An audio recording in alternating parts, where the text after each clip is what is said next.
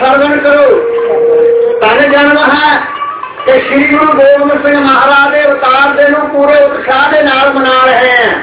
ਇਥੋਂ ਪਤਾ ਲੱਗਦਾ ਕਿ ਗੁਰਸਿੱਖਾਂ ਦਾ ਨਗਰ ਹੈ, ਜੋ ਅਸੀਂ ਗੁਰੂ ਮਹਾਰਾਜ ਨੂੰ ਯਾਦ ਕਰਦੇ ਹਾਂ। ਜਦੋਂ ਸਰਵਣ ਕਰਿਓ ਪਿਆਰ ਨਾਲ। ਗੁਰੂ ਗੋਬਿੰਦ ਸਿੰਘ ਮਹਾਰਾਜ ਜੀ, ਛੋਟੀ ਉਮਰ ਦੇ ਵਿੱਚ ਇਆਣੀ ਅਵਸਥਾ ਦੇ ਵਿੱਚ, ਜਿਹੜੇ ਚੋਜ ਮਹਾਰਾਜ ਨੇ ਕੀਤੇ ਸਨ ਉਹ ਸ਼ਬਦ ਲਾਵਾਂਗੇ ਪਹਿਲਾ ਵੀਰ ਮੰਦਰਾਚਰਨ ਕਰਦੇ ਆ।